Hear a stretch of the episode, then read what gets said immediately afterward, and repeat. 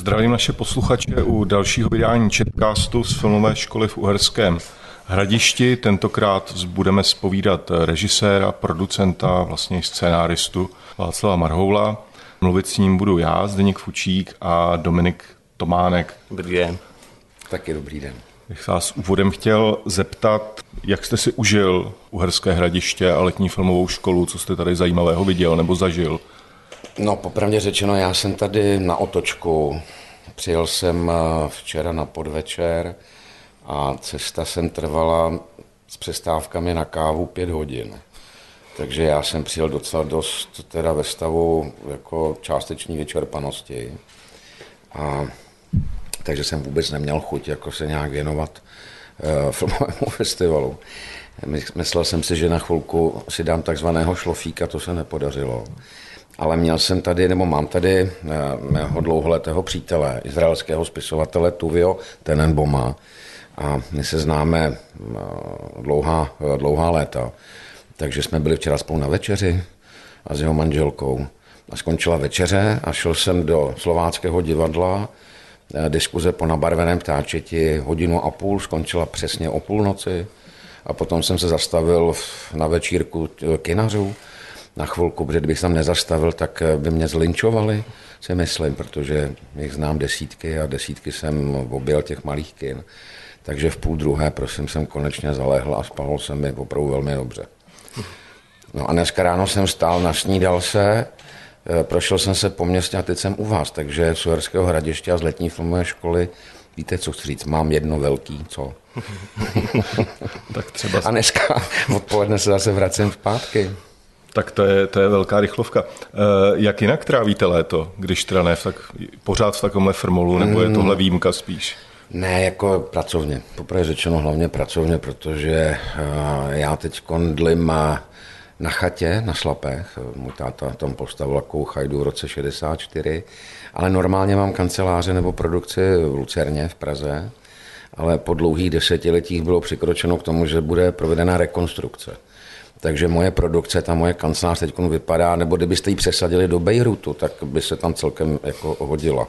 Jo, nevypadala by jinak, jako než, než jakoby vlastně po výbuchu, protože tam nastoupili dělníci a třeba můj strop už přestal existovat. Takže já vlastně až do poloviny září budu pracovat jakoby vlastně na těch, na těch slapech. No a pracuju vlastně neustále na ptáčeti, popravdě řečeno. Jako producent samozřejmě, a to hlavně v tom slova smyslu, že eh, barvené ptáče ještě stále letí světem. Před 14 dny přesně vlastně vstupovalo do distribuce v Americe a teď bude vstupovat do distribuce v Kanadě, v Japonsku, v Austrálii, na podzim vlastně v celé západní Evropě, takže já musím eh, vlastně to společně se svým sales agentem podporovat, jako všechny ty akce. Pokud dovolí epidemie, tak eh, budu znova cestovat a každopádně další a další festivaly taky na mě čekají a rozhovory, takže možná vůbec se nenudím ani trochu. Když se ještě vrátím k té distribuci v zahraničí, tak uh, to tam vyšlo i na takových těch streamovacích platformách různých na, hmm. na vodu.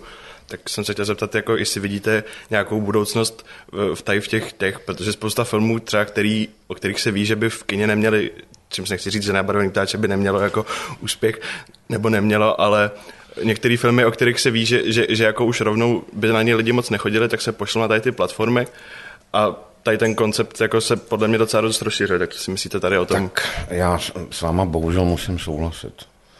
Já říkám bohužel proto, protože původem na barvené ptáče měl vstupovat do Ameriky do distribuce 17. března, nebo 17. dubna, ano, 17. dubna.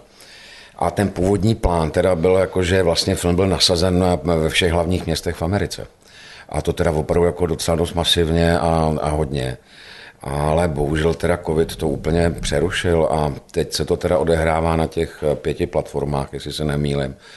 Což jako je v pořádku, svým způsobem to iTunes, je to Apple TV, jestli se dobře je to na YouTube, tam Amazon a tu pátou platformu, to si teď z hlavy Voodoo jsem říkal, tak je to voodoo.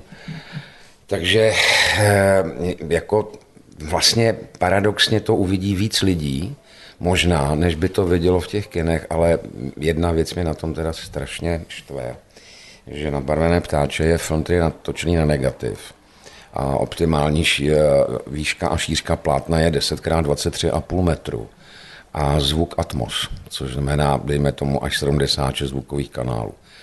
Takže v lepším případě se na to lidi podívají doma na velkoformátový televizi 5.1 zvuk.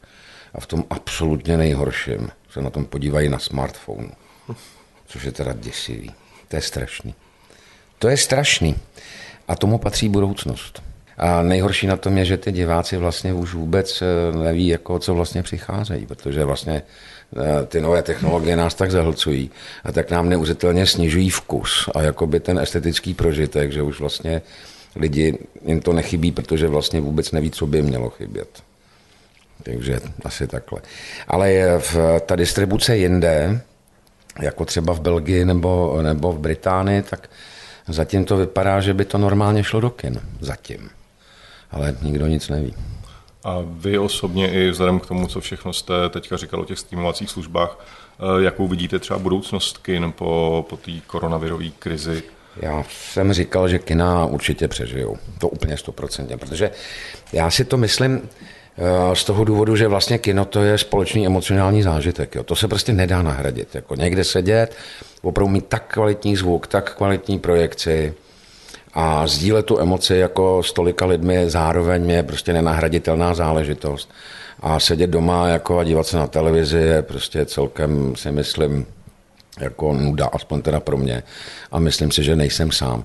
Takže stejně jako se kdysi prorokovalo, že eh, když přišla televize, že vlastně zanikne rádio, nebo že zanikne, zaniknou kina taky, tak se to samozřejmě nestalo, ale pravděpodobně se to asi omezí, jakože těch kin samozřejmě bude méně, asi pravděpodobně. A to se stane, ale jinak celkově budoucnost patří teda opravdu novým, novým technologiím úplně stoprocentně. A do toho budou vstupovat virtuální reality, to nás všechno ještě čeká. Já jsem před 15 lety se mi lidi smáli, jsem říkal, jako, že budou virtuálně moc cestovat v jakýmkoliv světě si vyberou a mnoho lidí se mi smálo. A protože vlastně tenkrát eh, přenos těch dat nebo ten datový tok byl tak obrovský, jako že to vlastně ne, nebyla technologie, nebylo zařízení, které by vám to dovolilo. Dneska vám stačí vlastně už jenom baťoch na zádech a brýle. Můžete si dělat, co chcete. Když jste zmiňoval eh, tu distribuci na, na další trhy, další platformy, jak si vlastně teďka ten váš poslední film stojí finančně? Vy jste v těch eh, předchozích rozhovorech několikrát zmiňoval, že jste se sám vlastně zadlužil hmm. kvůli tomu, aby ten film mohl pokračovat, tak eh, vidíte třeba, jako je teďka ta situace i vaše osobní, teda díváte se na ní optimističtěji? No, víte co, třeba takový plátek, jako, který já opravdu miluju, to jsem teda hodně ironický, jmenuje se parlamentní listy, tak uh, tak tenhle plátek tak jako škodolibě napsal, že na barvené ptáče v Čechách naštívilo pouhých 100 tisíc diváků. vypočítali z toho hrubé tržby, z hrubých tržeb vypočítali jako čistou tržbu a mnuli si radostí ruce, jakože já opravdu při tak velkém rozpočtu, jako nebo při té svojí půjce tohle nezvládnu. Jako jo. Ovšem samozřejmě soudruzi zapomněli na jednu věc, jako že ten můj film je mezinárodní a v podstatě díky tomu, že se na barvené ptáče prodalo, ale úplně do celého světa. Jediný, kam se neprodalo, je východní Evropa. Jako ani jedna země. Vůbec žádný prodej do Ruska, do Polska, do Maďarska, Slovinsko mimo. Úplně, úplně mimo. Jinak se, to vysvětlujete? To? Já nevím, já opravdu absolutně netuším. Ale tam jsme teda vyhořeli, ale jako s výjimkou východní Evropy eh, se prodal opravdu všude. Prodal se třeba i celý střední východ se prodal.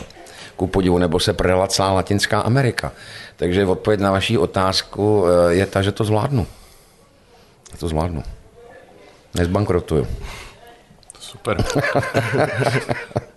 Teďka, když se ještě posuneme, tak vlastně na podzim minulého roku jste údajně podepsal smlouvu s tím, že byste měl natáčet nový film ano. o Joseph, Josephu McCartney, tak jestli, jestli to nějak... Mám tady sebou scénář. Až tady teď skončíme, půjdu na, půjdu na náměstí a budu ho znova číst. Budu ho znova studovat. Je to pravda. Já jsem dostal nabídku, abych režíroval film o McCarthy. Ale vlastně vůbec nikdo neví, jakoby, co bude, protože ta produkce je plánovaná na příští rok. A vlastně v Americe s okolností teď je ta situace ohledně pandemie tak děsivá, že ono denně, jestli se nemýlím, přibývá průměru okolo 60 tisíc jako nově infikovaných.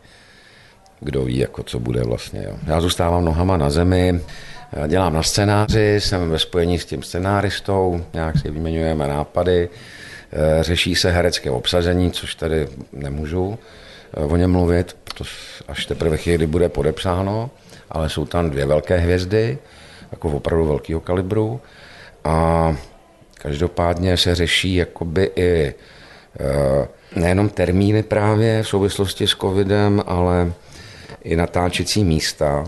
A možná by to mohlo dopadnout i tak, že by se eh, nějaké interiéry dělaly v Praze, že by se stavily na Barandově. Což by samozřejmě bylo pro mě úplně perfektní z mnoha důvodů, protože já bych měl zaprý jako daleko větší zázemí. Ale hlavně bych mohl dát eh, práci svýmu štábu. A vždycky říkám svůj štáb, můj štáb, můj, mý herci, můj štáb. A tak si je vlastně tak jako nespravedlivě přivlastňuju, protože samozřejmě to nejsou mý herci a není to můj štáb, jako protože dělají pro mnoho jiných režisérů, ale pro mě navždycky budou mými herci a mým štábem. A e, já bych byl opravdu strašně rád, kdyby ty lidi se mnou mohli dělat na, na, na dalším filmu. Protože třeba ze štábu takový to gro se mnou prošlo od Mazaného Filipa přes Tobruka, e, přes scéna Barvené ptáče, takže to by bylo super. Ale co chci ještě dodat, že se mi teda podařilo za kameru prosadit Vladimíra Smutného. Vládě by měla dělat McCarthy. By vlastně bylo po docela hodně dlouhé době, co by český kameraman točil studiový americký film. To si myslím, že po Mirkovi Ondříčkovi nikdo jiný nebyl. Možná se mýlim, ale myslím si, že ne, že nebyl. Že Vladimír by prostě od, od Mirka převzal ten štafetový kolík. Jako no tak to, to bude slušný zářez. No, uvidíme. Hlavně to nesmíme podělat. Vy jste nám teda už řekl, že nechcete mluvit o obsazení. Samozřejmě jedna, jedna z těch otázek by byla, kdo, kdo, kdo by podle vás byl ideální představitel toho. Nemůžu toho o tom mluvit. Můžete ani naznačovat. Ani naznačit to. Ne, uh, nemůžu. A jako, když jste si vybral ten scénář, tak jste říkal, že to jako byl, si vybíral z tří scénářů, pokud se Tří scénářů, ano. A že tady ten byl, že jste chtěl točit western, že to byla taková vaše jako vaš, to je, váš sen. To je ještě stále sen. To já doufám, že ten sen jednou naplním, že, že natočím western, protože já jsem, řekněme, žánrový režisér, jsem, mám rád jakoby žánrový filmy, a v každém tom žánru, ať je to cokoliv, mám rád prostě dobrý filmy. Jo, a, a každopádně v, rámci westernu, což je teda čistý žánr, tak tam bych teda tak strašně rád natočil film, opravdu. A musel by se odehrávat v poušti, nejlíp někde v Novém Mexiku, protože já miluju westerny, kde fouká vítr a neustále víří prach, jo. A nemám rád westerny, kde sněží. Jo, to, myslím, že to k tomu westernu moc jako nepatří, i když teda byly samozřejmě fantastické filmy, které se odehrávají někde na severu, jako, že jo, ale to mě nebaví. Já potřebuji takový to klestí, co ho pohání vítr a nějakým způsobem ho unáší v dál, jako a ty chlapy jsou spocený, jako jo, tak to by se mi líbilo. A ten důvod výběru jako byl i nějaký váš osobní jako vztah k McCarthymu, když to řeknu takhle špatně, ne, nebo nějaká no, fascinace? Jako... To, ani tak, to ani tak jako ne. Já samozřejmě jako o Joe McCartney jsme asi pravděpodobně slyšeli všichni. Neblaze, pro, neblaze teda proslulá figura. Ne, o to nejde. Tam jde o to, že ten scénář, který tady leží přede mnou, ten problém, který řeší, je vlastně nadčasový to není jako jenom životopisný film o Joe McCartney, to by byla celkem jakoby nuda. Ale jde vlastně o principy. Eh, tady se jmenuje třeba populismus, fašismus, jako takový to vlastenčení, manipulace s lidmi, zbuzování strachu a přes ten strach jako vlastně krmit tu svoji vlastní moc. A bohužel my jsme se po těch desítkách let dostali do situace, kdy vlastně takových Joe McCarthyů máme dneska okolo sebe pomalu tucet. Jo. Takže tady máme prostě pana Orbána v Maďarsku, pana Kačinského v Polsku, Putina v Rusku, Donalda Trumpa v Americe, Borise Johnsona v Anglii, Bolsonára v Brazílii, u nás máme pana Babiše a pana Zemana. Ty všichni, to je jedna banda. Jedna banda, ty by se všichni mohli rovnou objímat a založit si klub jako jo, populistů takže, a manipulátorů. Takže si myslím, že bohužel jakoby ten příběh se vlastně stává jakoby nadčasovým, ale nicméně o to víc, jakoby řekněme, zajímavějším, protože jde o to, vyprávět vlastně ten příběh právě s tím, eh, s tím přesahem. Což je úkol teda těžký, popravdě řečeno. A já doufám, že to, že to zvládne. Je to strašně těžký film. Jako i po, nejenom jakoby, řekněme, po významové stránce, ale je to dobovka, to znamená kostýmy, rekvizity, je tam neuvěřitelná spousta prostředí, takže a bože, americký film a točit s americkým štábem, já tu zkušenost vůbec nemám. Ale je to neuvěřitelná výzva teda, jako neuvěřitelná. To teda... Jak, jak se cítíte jako pevný v kramflecích třeba ve vztahu k těm americkým rálím v 50. Eh, letech? Přece jenom jste prostě Čech, máte úplně jinou zkušenost, nebojíte se třeba, že tohle, na, tohle, na tohle narazíte u toho štábu, nebo že vám budou říkat jako, hele, ty, vy to tady neznáte? Já se musím, ne, já se musím naučit hlavně terminologii, jako slovíčka protože v, eh, jsem to zažil několikrát, eh, když jsem třeba v roce 83, když jsem byl na FAMu a Miloš Forman točil Amadea v Praze, jenom taková historka, jestli můžu, tak eh, my jsme to samozřejmě věděli, že Miloš jako mm, přijede do Prahy, že bude točit Amadea, ale pro nás to byl vlastně jako člověk, který se znáší někde prostě v takových obrovských výšinách, na takové orbitě, že je nedosažitelný. Načež vedení školy udělalo tu chybu, že svolalo všechny studenty a řeklo nám, že kdo se sejde s Milošem Formanem nebo ho bude kontaktovat, bude vyhozen ze školy, že bude vyloučen. Nás to do té doby ani nenapadlo, že bychom mohli kontaktovat Miloše Formana. A hned ten den odpoledne s Oskarem Rajfem, s režisérem, jsem kontaktoval Miloše Formana. jako jo. A začal jsem s tím domlouvat eh, strašně tajnou schůzku. Neuvěřitelně tajnou schůzku. Která nakonec proběhla 25. března eh, v, v Rígrových sadech. Jako.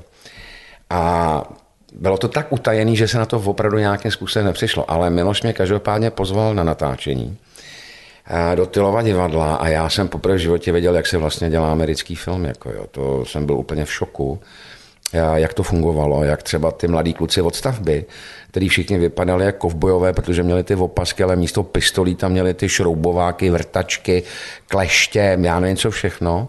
A když se něco řeklo, tak ty lidi okamžitě startovali a okamžitě tu práci začali dělat a moje zkušenost Barandova byla taková, že tam seděla ta naše stavba, takový ty pánové, jak měli ty kastrůlky, ty trojdílný, jako, a řekl, prosím vás, mohli byste tamhle přitlout hřebík? Klídek, šefíku, klídek, za hodinu to uděláme. Ale já jsem tenkrát začal poprý chápat, jakoby, když dám příklad, co mám na mysli, tak eh, v, v Americe, když režisér končí záběr, tak se neříká stop, jako u nás, ale říká se střih, říká se cut. A je tam, a je tam spousta různých zkratek, američani si libují ve zkratkách, ale tak strašlivě si libují ve zkratkách. A já se to všechno musím naučit. Ale na tu vaši otázku, nebojím se toho. Eh, proč? Protože to je jenom prostředí, to je jenom forma. To je, jako, to je něco, co Eh, co, čemu já poprvé řečeno už jsem čelil, protože třeba Tobruk jsem natáčel tři měsíce v poušti a když to teď v principu přenesu do toho významu, no tak točit v poušti je stejně velká neznámá, jako by vlastně točit potom, řekněme, jako politický meeting jako někde v Denveru. To je prostě jenom prostředí, se kterým se člověk musí technicky nějakým způsobem poradit. Ale oni na to Eh, se dívají i tak, že já jsem pro ně člověk, který vlastně 29 let strávil v komunismu a vlastně jsem byl vystaven právě jakoby tomu strachu a manipulaci, že vlastně na rozdíl od těch Američanů já mám svoji osobní nějakou empirickou zkušenost. Že o to víc jako já tomu problému rozumím, anebo mu rozumět můžu. A to si myslím, že se týká všech nás, kteří jsme tím prošli, že my k tomu máme opravdu blíž že tomu víc rozumíme než oni sami vlastně možná, eh, jakoby řekněme možná sami sobě. Takže je to, ta důvěra tam prostě je. No, no vlastně na tvorbě na barvení ptáčete jste strávil 11 let svého života, což je poměrně hmm. velká část. Tak jako, jaký to je dokončit takovýhle, takovouhle, jako, nebo dotáhnout do konce ten takovýhle velký projekt? No, eh, já jsem takhle, když dostanu tuhle otázku, jako, a je to dobrá otázka, i když, i když jsem ji dostal už mnohokrát, tak já jsem se vlastně nějakým způsobem naučil to, že když začnu někomu vysvětlovat, nebo se budu snažit vysvětlovat, jako co člověk cítí, tak vlastně to ty lidi v životě nepochopí. Takže jsem začal používat příměry a podle těch příměrů si to každý může lehce představit. A já jsem vlastně říkal, že dělat na takovémhle projektu 11 let, na takhle těžkém filmu, je asi to samé, jako když byste byl horolezec a, a rozhodl se, že vylezete K2 bez kyslíku, tu nejtěžší horu na světě. A teď to chce strašně dlouhou přípravu, ale zatraceně dlouhou. A logistiku. A trénink. Jako. A potom konečně jako se tam vypravíte. A ve chvíli, kdy pod tou horou stojíte a díváte se na ten vrchol a představujete si, že tam, že tam budete, tak v tu chvíli tam nikdy nevylezete. Nikdy. Člověk musí prostě jít krok po kroku, to znamená vybudovat základní tábor, udělat tábor jedna, udělat tábor dvě a začít, začít to líst nahoru. Jako jo. A samozřejmě čím víc lezete, tak tím víc jste vysílený a tím toho kyslíku je míň a míň a vy lapáte po dechu. A nakonec máte před sebou, řekněme, eh, ty dokončovačky, což je ten vrcholový výstup, jako těch 200 metrů. Jako. A nakonec to doděláte, ten film leží před váma paradoxně v takové malé krabičce, jakože na tom, na tom disku. To je tak, to je tak absurdní, jako jo, že taký malý krabice leží před váma 11 let vašeho života. Jinými slovy, dostal se se na vrchol. A co? Člověk je absolutně vyčerpaný. A tu, tu vlajku tam píchne jako, a vůbec nekřepčí. Jako vůbec se neplácá do stehen nebo nekřičí dolů do údolí hura. Jenom sedíte na zadku a prostě popadáte dech. Jako. A vlastně vnímáte jakoby ten úžasný okamžik, jako, ale vlastně ten okamžik je vlastně neuvěřitelně mlhavý a prchavý a vlastně si ho vůbec nemůžete nějakým způsobem eh, užít a prožít ho a tak dále. A spíš eh, začnete přemýšlet o tom, jak se dostat dolů, jak to přežít. Jakoby dál, tak tohle to jsou pocity, myslím, eh, nebo moje pocity určitě, jako když a, jsem film dodělal. Jak jste se teda dostal dolů, nebo jak se, jak se nabíjíte, jak získáváte energii k dalšímu projektu? Spoustou věcí, jako poprvé řečeno, protože já mám docela hodně zájmu, takže hodně čtu. Takže pro mě jakoby, já přečtu tak tři, čtyři knihy za měsíc, to pro mě zcela zásadní. Hodně sportuju. S divadlem Sklep hrajeme fotbal. To je úplně geniální věc. Jako. Já jsem barbar, nehraju golf, nehraju tenis, hraju fotbal a hraju volejbal. Volejbal vůbec je moje nejoblíbenější hra. A je to fantastická věc na to, jak si opravdu tu hlavu vymetete ze všech pavučin. Protože když stoupíte na hřiště, tak jediný, co vás zajímá a co intelektuálně řešíte, abyste do toho míče buď správně kopl, anebo do něj trefil se rukou. To je geniální. A ještě se zapotíte, ještě to všechno vyplavíte, ten stres a tak dále. Takže to je další věc. Potom samozřejmě nějaký spočinutí v čase, jako když člověk si musí najít jakoby čas sám na sebe, Eh, různé aktivity, právě jako když jsme byli třeba týden na, na vodě, jako s dětma, ze všem mám čtyři děti, tak se všema dětma jsem byl na vodě na Otavě a sedíte večer u táboráku a kytaru v ruce, to je super. Tímhle tím všem se člověk nabíjí, ale potom se nabíjím prací. Jakože mám před sebou něco, co, co mě zajímá, jako co chci řešit, jako co, co mě baví opravdu v tom nejlepším slova smyslu, nějakým způsobem uchopit. Takže tohle všechno dohromady je, řekněme, nějakým konglomerátem toho tím, jak já sám sebe nabiju a potom musím teda hodně dobře spát. A to se mi naštěstí daří. Jako. Kromě možná pobytu v hradišti. Ne, já jsem se vysp... ne, já jsem šel spát půl druhý, ale stával jsem, stával jsem jako ve 8 a, a vyspal jsem se dobře, takže jsem v pohodě úplně. Když jste zmiňoval ten fotbal, který už jste zmiňoval několikrát v rozhovorech, eh, nikde jsem nenašel, zajímá vás třeba jako i český ligový fotbal, fandíte někomu? Vůbec mě to nezajímá. Ale vůbec. Je mi to tak ukradený. Jako jo, prostě já vůbec, já se omlouvám všem fanouškům, jako já to chápu, že se stotožní s nějakým klubem, ale mně je to teda opravdu tak jedno, takže nefandím někomu, ale tak jako na dálku samozřejmě, když se dostane jakýkoliv eh, český manšaft jako do pohárových soutěží, ať je to kdokoliv, jo, tak jim samozřejmě držím jako i na dálku palce. Ale představa, že bych šel na zápas fotbalový jako divák, jo, to by mi museli uříznout nohu a mlátit městní do hlavy až do bezvědomí a potom mě tam dovlíct. Si vůbec nemůžu představit, že bych šel na ligu. Já si dokonce ani nemůžu představit, že bych šel na nároďák se podívat, to mě taky nezajímá. Jo. Mě, mě baví to hrát, ale to je, ne, ne, ne, prostě jako jo, to je pro mě děsivá záležitost. Když jste zmiňoval ty knížky, tak eh, teďka vlastně bavíme se tady o filmu, který byl eh, natočený podle knížky, o které všichni říkali, že nejde sfilmovat, mm. že prostě by sfilmovat byl horor, což možná byl. Eh, ale máte před sebou nějakou další knížku, kterou byste chtěl sfilmovat, nějakou další látku, která nás lákala podobným Ne, takhle to, takhle to nemám, protože tady mám toho McCarthyho. A ať už to byl Filip Tobruk nebo Ptáče, tak jako pokud existuje jedna látka, tak eh, ty ostatní dvířka se prostě zavřou. Jako já samozřejmě mám v hlavě jakoby nějaký, řekněme, náměty, který mě ale napadly ještě eh, před McCartym, ty tam někde jsou nějakým způsobem zatím eh, v šuplíku. A to se týká právě toho westernu. Já mám poprvé řečeno dva náměty na ten western. Jako, a myslím si, že teda oba dva by teda opravdu za to každopádně stály. Ale ty jsou teď zavřený. Ty prostě spočívají v pokoji, zatím doslova a do písmene tohle. A teprve potom něco. A takhle to bylo i s ptáčetem. Jako takhle, to, takhle to je vždycky ze všem. Dělat jenom jednu věc. Jakmile člověk začne dělat jako těch věcí hodně, tak se v tom eh, nejenom ztratí. Jo ale nemyslím si, že by to vedlo ke kýženému výsledku, protože se prostě rozdrolí. Já jsem vždycky říkal, že vlastně pro filmaře, a možná ani ne tak pro filmaře, jako možná pro všechny.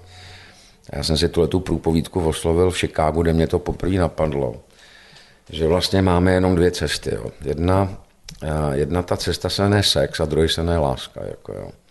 Takže když mluvíme o sexu, tak to znamená, že Režisér odrežíruje 15 reklam, do toho si šoupne jeden detektivní seriál, jednou za dva roky nějakou českou komedii o tom, jak nějaký ženský jdou nahoře, aby zbalili chlapy. No a tak to je ta cesta toho sexu, protože všechno vojebete. No a nebo máte cestu lásky, a to je jak se ženskou. Jako, že, nebo teda, jako, já to říkám za sebe, jsem heterosexuál, to je to jako se ženskou. Máte jednu, máte jednu lásku. O té se věnujete a díky tomu, že je člověk zamilovaný, No tak všechno vydrží. A to je jediná cesta, kterou já jako nějakým způsobem eh, se chci ubírat. Takže láska je vždycky jenom jedna, teď tady leží ta jedna přede mnou. Jestli se mi podaří naplnit, to netuším teda. Tak uh, vám přejeme, aby ano, aby, abyste se dostal na to mezinárodní mistrovství s tím McCartym a mohli jsme vám uh, držet palce a aby to proběhlo všechno s láskou, nejen od vás. S láskou to probíhat bude. Ale teda mě teda zajímá, to, to, to je zarazil teď tou větou, dostat se na mezinárodní mistrovství. Jak jste to myslel? No jak jste mluvil o tom, že v tom fotbale, jako jestliže někomu fandíte, nebo někdy, jestli někdy cítíte náklonost tomu českému, českému týmu, tak eh, když teda hraje ten zápas... Eh, jo, jo, takhle. No víte, zase tady spousta lidí, který mi vůbec nefandí. A to je asi přirozené. to myslím, že je úplně v pořádku, protože nikdo z nás jako není situaci, jako kdyby natočil film, který by se bez zbytku líbil úplně všem, nebo napsal knihu, která by e, se dotkla všech, jako stejně tak jako někteří lidi e, prostě vám fandí, někteří vám nefandí. Dobrý, to, to je samozřejmě koloběh života, ale důležitý je, jako co to znamená pro mě, popravně řečeno, protože já jsem vždycky říkal, že zcela upřímně, když jsem dostal tu otázku, že já točím svý filmy pro sebe. Protože většina kolegů řekne, já točím filmy pro diváky. Já říkám, já je pro diváky teda nedělám, já dělám pro sebe. Ale jsem samozřejmě rád, když se potom ty diváci najdou a sdílí jakoby tu stejnou cestu. Jo. Ale primárně jako vlastně se oddat spekulaci toho, jestli se to bude nebo nebude líbit, jestli to dělám nebo nedělám pro diváky, to je prostě něco, co já jako se nepřipustím a absolutně mě to nezajímá, to říkám upřímně. Ale děkuji za přání, prosím. A my děkujeme za rozhovor. To byl Václav Marhoul v Četkástu z Uherského hradiště. Díky. Taky děkuji.